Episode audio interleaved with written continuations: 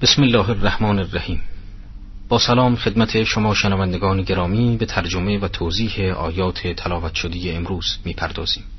آیاتی که تلاوت آن را شنیدید نخستین بخش از آیات سوره مبارکه الرحمن می باشد این سوره تنها سوره است که در قرآن مجید پس از بسم الله با یکی از اسمهای الهی آغاز می گردد و درباره فضیلت قرائت آن در تفسیر مجموع البیان روایت های مختلفی آمده است.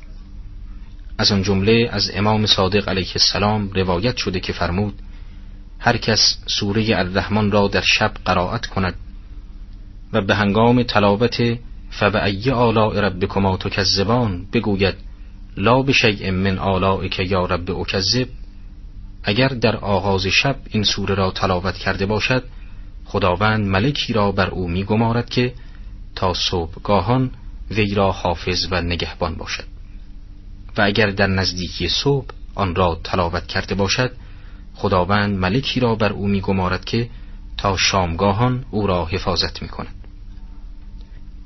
اینک ترجمه و توضیح اولین بخش از آیات این سوره را آغاز می کنیم به نام خداوند بخشاینده مهربان الرحمن. کلمه الرحمن که یکی از اسمهای خداوند تبارک و تعالی است سیغه مبالغه از ماده رحمت می باشد و دلالت بر کسرت رحمت خداوند می کند که به صورت بخشش نعمتهای گوناگون تجلی می نماید چون نعمتهای الهی شامل حال مؤمنان در دنیا و آخرت و کفار در دنیا می گردد بدین مناسبت در آغاز این سوره این نام الهی ذکر شده است. چرا که در این سوره سخن از نعمتهای گوناگون دنیا و آخرت می باشد که عموم انسانها از آن بهرهمند هستند. در ادامه آیات قرآن به برشمردن نعمتهای الهی پرداخته می‌فرماید خداوند این قرآن را تعلیم داد. از آنجا که قرآن یکی از بزرگترین نعمتهای الهی از نظر ارزش و شعن می باشد در رأس تمامی نعمتهای مذکور در این سوره از تعلیم دادن قرآن به انسان از سوی خداوند یاد شده است. چرا که قرآن هدایتگر به راه راست و سعادت جاوید است. و آنچه که تمامی انسانها در پی به دست آوردن و یافتن آن می باشند به دنبال این نعمت مطرح است. در آیه سوم قرآن نعمت دیگری را برشمرده می‌فرماید خداوند انسان را آفرید بیان کردن را به او آموخت. از آنجا که آفرینش انسان در قیاس با سایر موجودات نشانگر عظمت و شگفتانگیز بودن این موجود می باشد در آیه سوم از آفرینش او یاد شده است و در آیه چهارم به یکی از عجیبترین ویژگی های انسان که عبارت از توان بیان خواسته هایش می باشد اشاره شده است. روشن است که این ویژگی انسان بوده است که سبب تکامل و ترقی روزافزون انسان شده. و بدون وجود چنین قدرتی انسان به سان حیوانات دیگر مجبور بود که در یک مدار بسته و محدود به زندگانی خود ادامه دهد. از این رو در آیه چهارم به عنوان یکی از نعمتهای بزرگ الهی که انسان از آن بهرهمند است از قدرت تفهیم و تفهم او یاد شده است. در ادامه آیات قرآن از نعمتهای دیگر الهی یاد کرده می‌فرماید خورشید و ماه حسابی دارند و گیاهان و درختان سجده می کنند مراد از با حساب بودن خورشید و ماه در آیه پنجم حداقل این است که این دو مخلوق الهی بر اساس یک نظم مشخص که خداوند معین نموده در گردش و حرکت می باشند. در آیه ششم به دو نعمت دیگر الهی اشاره شده است که عبارت از گیاهان و درختان می باشد. کلمه نجم که در آیه ششم به کار رفته به معنای نباتات و رستنی های بیساغه است. و کلمه شجر به معنای نباتاتی است که دارای ساقه می باشد به مانند درختان گوناگون. در این آیه بیان شده است که گیاهان و درختان خداوند را سجده می کنند علامه تباتبایی قدس سره درباره سجده این موجودات چنین می‌فرماید. سجود گیاهان و درختان پایبندی و انقیاد این پدیده ها در برابر امر الهی است. یعنی به همان گونه که برای آنان مقرر شده است نشو نما می بیان دقیق تر این که این پدیده ها و پایه هایشان برای جذب مواد غذایی در زمین قرار گرفته است. و این نشانگر اظهار حاجت به همان مبدعی است که نیازشان را برمیآورد. و آن مبدع در حقیقت حق تعالی است. در ادامه آیات قرآن به آفرینش آسمان ها و وضع میزان اشاره کرده می‌فرماید و آسمان را برافراشت و میزان را بنهاد که در میزان تعدی نورزید. و سنجش را با عدالت به پای دارید و نسبت به میزان زیان روا مدارید. کلمه میزان در آیه هفتم عبارت از هر معیاری است که چیزهای دیگر با او سنجیده می شود بنابراین همچنان که در بعضی تفاسیر مشهود است میزان می تواند قرآن کریم و یا ائمه اطهار باشد که میزان بودن قرآن کریم در سنجش عقاید و افعال و تشخیص صحیح و باطل آن به وسیله این کتاب الهی است. در آیات هشتم و نهم هدف از قرار دادن میزان از سوی خداوند برقراری عدالت و پیروی از معیار حق دانسته شده است. و در این آیات مردم از تجاوز گردنکشی نسبت به میزان نهی شدند. روشن است که این عدم تجاوز مصادیق گوناگونی دارد. در زندگی اجتماعی شامل معاملات و ارتباطات مستمر مردم با یکدیگر می شود و در عقاید و افعال از سرپیچی نسبت به فرامین قرآن و سخنان ائمه اطهار علیهم السلام نهی می کند. در ادامه آیات قرآن به زمین و نعمتهای موجود در آن اشاره کرده می‌فرماید و خداوند زمین را برای آدمیان قرار داد که در آن میوه و نخل قلافتار و دانه کاهدار و ریحان است. پس کدام یک از نعمتهای پروردگارتان را تکذیب می کنید در آیات دهم تا سیزدهم بیان شده که خداوند نعمتهای مختلفی در زمین برای انسانها قرار داده است که از آن بهرهمند میگردند.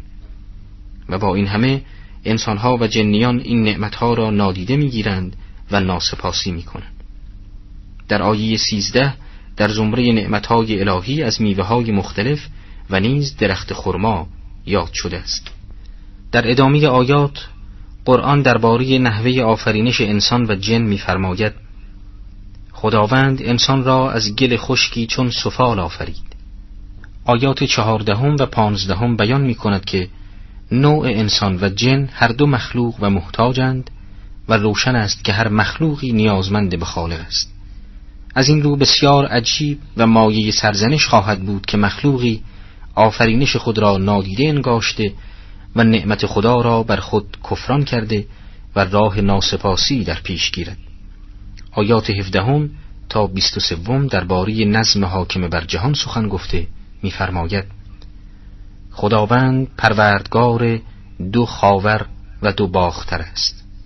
پس کدامین از نعمتهای پروردگارتان را تکسیب می کنید دو دریا را با هم به این صورت که دائما با یکدیگر مرتبط شوند مخلوط کرد. در حالی که بین آن دو حائلی است تا بر یکدیگر غلبه نکنند.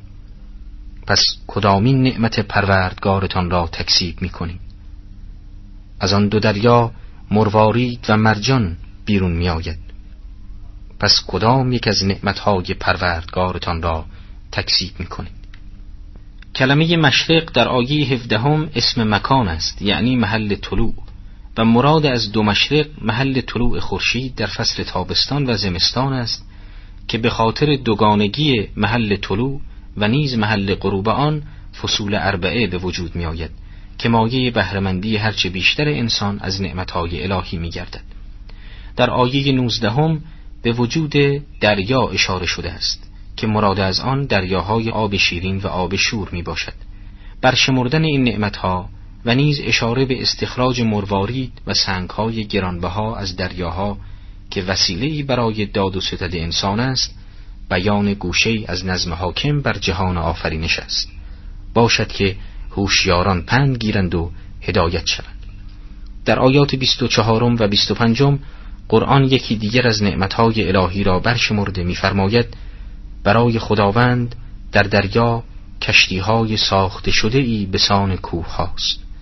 پس کدام یک از نعمتهای پروردگارتان را تکسیب می کنید کشتی یکی از وسایل مهم ارتباطی و تجاری بشر در زمانهای گذشته و حال می باشد در این آیه وجود کشتیهای قول پیکر در دریاها نیز با آنکه ساختی بشرند در زمره نعمتهای الهی برشمرده شده است. چرا که ابزار و وسایلی که در ساخت این کشتیها به کار رفته و همچنین سازنده آن که انسان است همگی مخلوق خدا و منتصب به او هستند. در آیه 25 بار دیگر خداوند خطاب به جن و انس می کند و با سرزنش از آنان سوال می کند که چرا با وجود این همه نعمتهای گوناگون باز به تکذیب رحمت خداوند پرداخته و راه ارتداد و کفر را پیشه می کنند آن بود که در این آیات به سان آیات گذشته این سوره که در برنامه قبل شنیدید محور اصلی سخن پیرامون نعمتهای الهی است که انسان و جن از آن بهرهمندند. اینک به ترجمه آیات گوش فرا می دهیم هرچه روی زمین هست فانی است و وجه پروردگارت که صاحب جلال و بزرگواری است پیوسته جاوید است. پس کدام یک از نعمتهای پروردگارتان را تکسیب می کنید در آیه 26 قرآن کریم بیان می کند که تمامی موجودات با شعور بر روی کره زمین فانی هستند و هیچ کدام بر روی زمین جاوید نخواهند بود. چرا که اصولا زندگانی دنیا مقدمه ای برای رسیدن به سعادت ابدی و پایدار است و از این روست که قرآن مرگ را در این آیه یکی از نعمتهای الهی بیان می کند در آیه 27 قرآن درباره وجه خداوند سخن گفته و بیان می کند که وجه الله پایدار و جاوید است و فنا نمیپذیرد. مراد از وجه عبارت از آن خصوصیت و ویژگی است که هر موجودی به وسیله آن با سایر موجودات روبرو می شود و سایر موجودات نیز به واسطه آن با او تماس گرفته و روبرو می شوند و از این رو به صورت انسان نیز وجه گفته می شود که انسان به هر چیز که توجه یابد صورت خود را به سوی آن میگرداند و دیگران نیز برای تماس با انسان و تکلم با او توجه به صورت او می کنند. مراد از وجه الله در این آیه اگر وجه را به معنای واسطه‌ای بگیریم که هر پدیده‌ای به وساطت آن با سایر موجودات برخورد می کند عبارت از اسماع الهی خواهد بود چرا که خداوند منزه از آن است که خود بیواسطه با تمامی پدیده ها در تماس باشد و مخلوقات عالم هستی نیز توان چنین رابطه ای را با خداوند ندارند و در صورت تجلی بیواسطی الهی یک سر نابود می گردند. همان که در داستان موسی علی نبینا و آلهی و علیه السلام و انفجار کوه و در آیات دیگر قرآن بدان اشاره شده است. از این روز که خداوند اداره نظام هستی را به وسیله اسماع حسنای خیش صورت می دهد. مراد از اسماع الهی آن حقیقتهای وجودی والا مرتبه هستند که بین موجودات مراتب پایینتر و ذات اقدس الهی واسطه فیض می باشند. اما اگر وجه را به معنای دوم بگیریم یعنی آن حقیقتی که موجودات به واسطه آن با خداوند تماس می‌گیرند در این صورت وجه الله عبارت از دین خدا و رهبران الهی خواهد بود چرا که انسانها و جنیان به توسط پیامبران و اولیاء معصوم و ادیان الهی با خداوند رابطه پیدا می کنند. در ادامه آیات قرآن نعمتی دیگر از نعمتهای الهی را برشمرده و میفرماید هر که در آسمان ها و زمین هست از او درخواست می کند و هر روزی او به کاری است پس کدام یک از نعمتهای پروردگارتان را تکذیب می کنید در آیه 29 قرآن کریم بیان می کند که بقاء تمام موجودات به دست خداوند است و تمامی آنها محتاج به ادامه فیض هستی از سوی خداوندند. مراد از درخواست از خداوند در آیه 29 نیز همین مطلب است. یعنی تمامی موجودات برای استمرار بقاء خود نیازمند به لطف الهی هند چرا که آنان اصل وجود خود را نیافریدند و چون در اصل هست شدن به خداوند محتاجند در ادامه حیات نیز به درگاه او محتاج خواهند بود. در ادامه این آیه قرآن بیان می کند که خداوند هر روز در کاری است که با گذشته متفاوت است چرا که خداوند بدی است. یعنی افعال او نظیر و مثل ندارد. و از این رو چون تمامی افعال او با یکدیگر متفاوت است پس در واقع تجلیهای الهی نیز با یکدیگر متفاوت خواهند بود. البته روشن است که تعبیر روز در مورد خداوند به معنای این نیست که وجود اقدس الهی در قالب زمان جا داشته باشد بلکه مراد این است که در مقام فعل و آفرینش افعال الهی با یکدیگر متفاوتند. در ادامه آیات قرآن به بحث پیرامون مرحله پس از مرگ پرداخته و می‌فرماید به زودی ای دو گروه آدمیان و جنیان به شما می‌پردازیم. پس کدام یک از نعمتهای پروردگارتان را تکذیب می کنید ای گروه جن و انس اگر از نواحی آسمانها و زمین توان بیرون شدن دارید بیرون شوید که جز با قدرتی بیرون نمی شوید بس کدام یک از نعمتهای پروردگارتان را تکذیب می کنید زبانه از آتش و دودی سیاه بر شما فرستاده می شود و دیگر یکدیگر را توان یاری کردن نخواهید داشت. پس کدام یک از نعمتهای پروردگارتان را تکذیب می کنید در آیه سی و یکم قرآن به جن و انس هشدار می دهد که راه خدا را پیش گیرند و دست از اناد بردارند. و در آیه سی و سوم برای بیم دادن آنان بیان می کند که روز قیامت همه در محضر عدل الهی به حساب اعمالشان رسیدگی خواهد شد و در آن روز هیچ کس یارای آن ندارد که از صحنه قیامت و عذاب الهی فرار کرده و خود را نجات دهد مگر آنان که دارای سلطان باشند. مراد از سلطان قدرت برهان و حجتی است که مایه نجات انسان گردد و این قدرت و حجت تنها از آنانی خواهد بود که بهرهمند از اعمال صالح و ایمان به خداوند باشند در آیه سی و سوم قرآن بیان می کند که در آن روز هیچ کس یارای کمک رساندن به دیگری را نخواهد داشت و همه مشغول به خود و اعمالشان می گردند. چرا که عذاب الهی را که به صورت زبانه ای سوزنده بر آنان فرستاده می شود مشاهده می کنند و از شدت ترس از همه کس قافل می گردند. در ادامه آیات قرآن درباره سرانجام بدکاران در روز قیامت می‌فرماید. وقتی آسمان بشکافد و چون چرم قرمز سرخگون باشد پس کدام یک از نعمتهای پروردگارتان را تکذیب می کنید در آن روز از گناهان انسانها و جنیان پرسیده نشود پس کدام یک از نعمتهای پروردگارتان را تکذیب می کنید گناهکاران از سیمایشان باز شناخته شده و پیشانی ها و قدم هایشان را بگیرند. پس کدام یک از نعمتهای پروردگارتان را تکذیب می کنید این دوزخی است که گناهکاران آن را تکذیب می کردند در میان آن و در میان آب جوشانی پرحرارت حرکت می کنند پس کدامین نعمتهای پروردگارتان را تکذیب می کنید.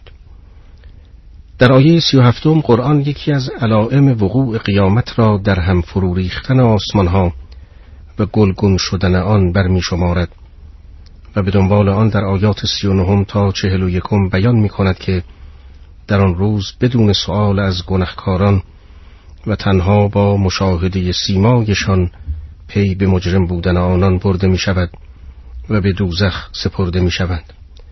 عدم سؤال از مجرمان مربوط به یکی از مراحل حسابرسی روز قیامت است چرا که روز قیامت انسان مراحل مختلفی را پشت سر می‌گذارد و به تصریح آیات قرآن در بعضی از این مراحل از انسانها سؤال می شود و مورد بازخواست قرار می گیرند.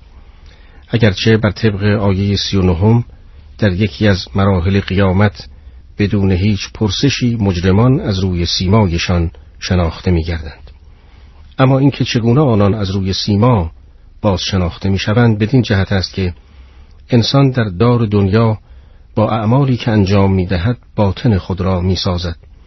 در دنیا این باطن از چشم مردم پوشیده است اگرچه بعضی از مقربان الهی آن را می بینند و از آن آگاهند اما در روز قیامت که روز بروز باطن اعمال است هر کس با صورت باطنی خود محشور می شود و از این رو با مشاهده سیمای بدکاران به خوبی روشن می شود که به چه میزان و در چه گناهی قوتور بودند قرآن به توصیف و بررسی فرجام نیک و سعادتمندانی صالحان در روز قیامت می پردازد. در آیات چهل و ششم و چهل و هفتم آمده است هر که از موقعیت پروردگار خیش بیمناک باشد دو بهش دارد. پس کدامین از نعمتهای پروردگارتان را تکذیب می کنید کلمه مقام که در آیه چهل و ششم آمده است از نظر ترکیب ممکن است مستر و یا اسم مکان باشد. اگر این کلمه در آیه چهل و ششم مستر باشد معنای دقیق آیه این خواهد بود که هر کس از مقام پروردگار خیش و احاطه و آگاهی او نسبت به اعمالش بترسد در قیامت دارای دو بهشت خواهد بود. و اگر کلمه مقام در این آیه اسم مکان باشد معنای آیه این خواهد بود که هر کس از جایگاه و رفعت موقعیت پروردگارش بترسد از چنان پاداشی بهرهمند میگردد. نکته دیگری که در این آیه به چشم می‌خورد مسئله خوف و ترس از خداوند است. و اینکه این چه نوع ترسی است که چنین پاداش بزرگی را به همراه دارد خوف از خداوند گاهی به خاطر عذاب الهی در روز قیامت است یعنی چون بنده می‌داند که در صورت نافرمانی به دوزخ گرفتار می شود می ترسد و در حقیقت از دوزخ حراس داشته و به خاطر آن به عبادت خداوند می پردازد. گویی که اگر عذابی در کار نبود دلیلی بر لزوم اطاعت و عبادت خداوند در کار نمی باشد. اما گاهی انسان ترسش از خداوند به خاطر آن است که می‌داند خداوند او را آفریده و از آنچه که انجام می دهد آگاه است و در حقیقت از عظمت و بزرگی خداوند دچار حراس می گردد نه از عذاب الهی عبادتی که ریش از چنین حراسی گرفته باشد در حقیقت خضوع در برابر خداوند صاحب عزت و بزرگی است و این همان خوفی است که ملائکه الهی نیز دارا می باشند با آنکه هیچ عقابی و عذابی ندارند با این توضیحات روشن می شود که بهرهمندی از دو بهشت در روز قیامت مختص به اهل اخلاص و کسانی است که چون خداوند را شایسته عبادت یافتهاند به عبادت او می‌پردازند. نکته سوم آیه چهل و ششم این است که مراد از دو بهشت چیست؟ یکی از وجوهی که برای پاسخ این سوال طرح شده است این است که در روز قیامت افراد متوسط و کسانی که به خاطر ترس از دوزخ و امید به بهشت عبادت کرده اند به بهشتی راه میابند که در آیات مختلف قرآن توصیف آن شده است. اما اهل اخلاص و بندگان آزاده علاوه بر بهرهمندی از این مرحله از سعادت به مرحله بالاتری نیز دست میابند که عبارت از بهشت لقاء اوست. و در آیات پایانی سوره فجر خداوند از آن تعبیر به جنتی یا بهشت من کرده است و مراد از دو جنت در آیه چهل و ششم بهرهمندی گروه مخلصان از این بهشت و بهشت سایر مردمان می باشد. در ادامه آیات قرآن به توصیف این دو بهشت پرداخته می‌فرماید این دو بهشت دارای انواع شاخه‌های میوه است. پس کدامین از نعمتهای پروردگارتان را تکذیب می کنید در آن دو بهشت دو چشمه روان هست. پس کدامین از نعمتهای پروردگارتان را تکسیب می کنید در آن دو بهشت از هر میوه دو قسم هست. پس کدامین از نعمتهای پروردگارتان را تکسیب می کنید بهشتیان به فرشهایی تکیه می‌زنند که آستر آن از حریر زخیم براق است و میوه های آن دو بهشت که چیده می شود در دسترس است. پس کدامین از نعمتهای پروردگارتان را تکسیب می کنید در آن بهشت ها دید فروهشتگانند که پیش از اینان آدمی و پری دستشان نزده است. پس کدامین از نعمتهای پروردگارتان را تکسیب می‌کنید؟ گویی که آن زنان به صفای چهره چون یاقوت و مرجانند. پس کدامین از نعمتهای پروردگارتان را تکسیب می‌کنید؟ آیا پاداش نیکی جز نیکیست پس کدامین از نعمتهای پروردگارتان را تکسیب می‌کنید؟ در این آیات نعمتهای مختلفی را که باعث التزاز بهشتیان در بهشت میگردد برشمرده شده است. در پایان در آیه پنجاه و چنین آمده است که پاداش نیکی جز نیکی نخواهد بود. از این آیه استفاده می شود که نعمتهای بهشت سمره و پاداش عمل انسان است. چرا که اطاعت و پرستش خداوند از سوی انسان احترام و ارزشی است که به مقام ربوبی گذارده می شود و پاداش چون این احترام و ارج نهادن احسان از سوی خداوند است. در ادامه آیات قرآن توصیف بهشت و منازل بهشتیان را ادامه داده می‌فرماید و پایین تر از آن دو بهشت دو بهشت دیگر هست. پس کدامین از نعمتهای پروردگارتان را تکسیب می‌کنید آن بهشت از انبوهی درختان سیاه می نماید پس کدامین از نعمتهای پروردگارتان را تکسیب می کنید در آن دو بهشت دو چشمه جوشان است. پس کدام یک از نعمتهای پروردگارتان را تکسیب می کنید در آن دو بهشت میوه و درخت خرما و انار هست. پس کدامین از نعمتهای پروردگارتان را تکسیب می کنید آیه شست و دوم بیان می کند که علاوه بر دو بهشتی که در آیه چهل و ششم شرح آن گذشت در قیامت برای صالحان دو بهشت دیگر نیز وجود دارد که از نظر رتبه و منزلت در جایگاه پایینتری نسبت به دو بهشت قبلی قرار دارد. و در این دو بهشت باغهای سرسبز و خرمی وجود دارد که از شدت شادابی رنگ آنان به سیاهی می‌زند. لازم به تذکر است که در قیامت مؤمنان به بهشت و کافران و بدکاران به جهنم برده می شود. اما هر کدام از بهشت و جهنم دارای مراتبی می باشند و از این روست که در آیات بحث از بهشت های مختلف شده است اگرچه تمامی این مراتب نیز روی هم جایگاهی را تشکیل می دهند که منزلگاه صالحان بوده و از آن نیز به بهشت یاد می شود. در ادامه آیات قرآن می‌فرماید در آن بهشت ها نیک سیرتان خوب صورتند پس کدامین از نعمتهای پروردگارتان را تکسیب می کنید در آنجا سیاه چشمانند که در خیمه ها نهانند. پس کدامین از نعمتهای پروردگارتان را تکسیب می کنید هیچ انس پری به این سیاه چشمان زیباروی دست نزده است. پس کدامین از نعمتهای پروردگارتان را تکسیب می کنید بر فرشهای سبز و بالشهای نیکو تکیه زده اند پس کدامین از نعمتهای پروردگارتان را تکسیب می کنید فرخنده باد نام پروردگار تو خداوند جلال و اکرام.